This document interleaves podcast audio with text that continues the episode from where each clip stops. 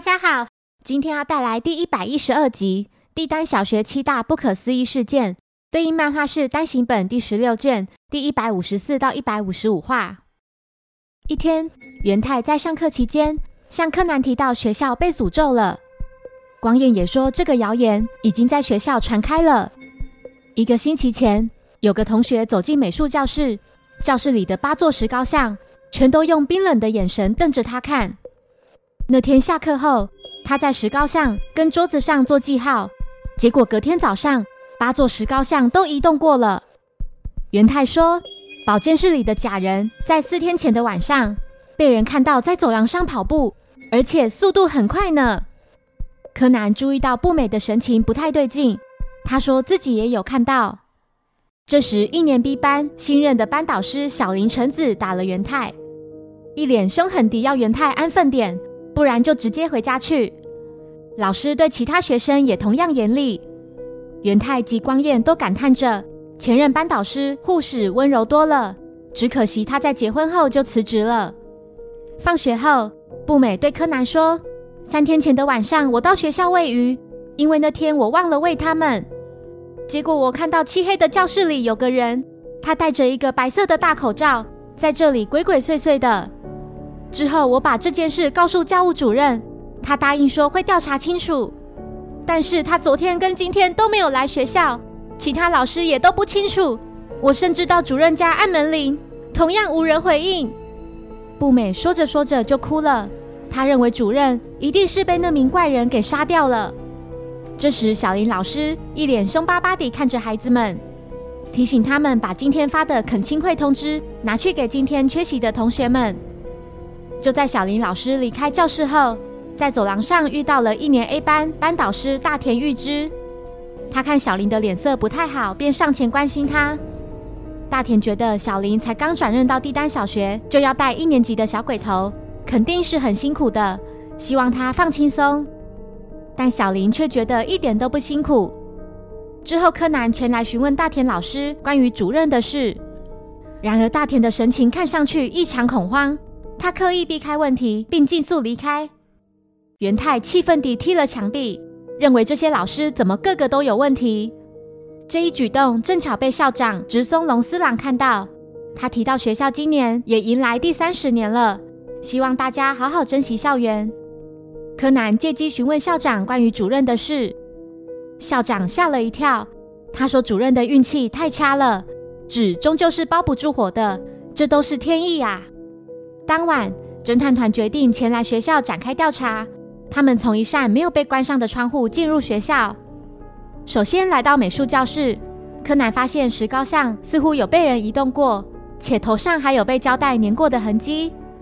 接着几人来到保健室，步美看到了一个人体模型，吓得他跑出保健室。就在跑到楼梯间时，撞到了一个大箱子，箱子里有各式各样的娃娃。上面还贴了侦探团等人的名字。不久后，步美发现她的手帕不见了，几人摸不着头绪。为何这么大的箱子会被搬到外面呢？这时，光彦看到对面保健室里的那个假人，竟然从窗户朝侦探团这边的方向看。孩子们立刻跑回保健室，看到假人明明就还放在原位。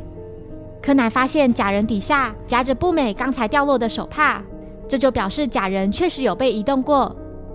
之后，他们看到在走廊上的一扇窗户上有白色的雾气，这是有人将脸靠在玻璃上偷窥的证据。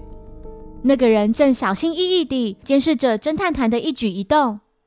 四人决定从教职员办公室里打电话通知警卫。奇怪的是，办公室的门竟然没有上锁。在致电给警卫室后，并没有人接听。柯南认为他一定又是喝酒睡着了。那个警卫从以前开始就很不尽责，自己是曾经听小兰姐姐说的。一段时间后，侦探团在走廊的楼梯上发现有红色的颜料从扶手上方流下。柯南请其他三人跟他一起大声喊叫：“有鬼啊！好可怕！有鬼！”这时楼上有个人影听到了几人的叫喊声，之后侦探团在厕所里躲了一个小时，从厕所出来后。他们从窗户看到一年 B 班的教室里，竟然有好几个人坐在位子上。还有一个戴着口罩的人站在教室前方。柯南终于明白到底是怎么回事，他不疾不徐地带着孩子们来到一年 B 班，并且先敲门之后再进入。接着，柯南打开了教室里的灯，班上的每张桌子上都放有刚才那个箱子里的娃娃。教室后方及窗户边放置着人体模型以及美术教室里的石膏像。步美觉得整间教室里的氛围看起来就像恳亲会。柯南说：“没错，这名歹徒把娃娃当作学生，把石膏像及人体模型看成是家长，每天晚上在教室里练习，目的是要为下周的恳亲会做准备。为避免发出声音，所以就戴着口罩，对吧？”躲在讲桌后方的小林老师，改变位置的石膏像以及人体模型的传言，是老师每天晚上都搬到教室里的缘故。元太不明白，既然这样，为何不对孩子们温柔一点呢？光彦也希望老师应该先改变讨厌孩子的性格。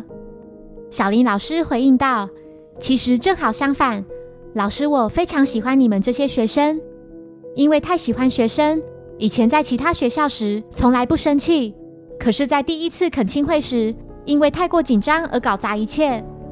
当时有名男同学不但对老师无礼，还跟隔壁同学打架，最后两人都受了重伤。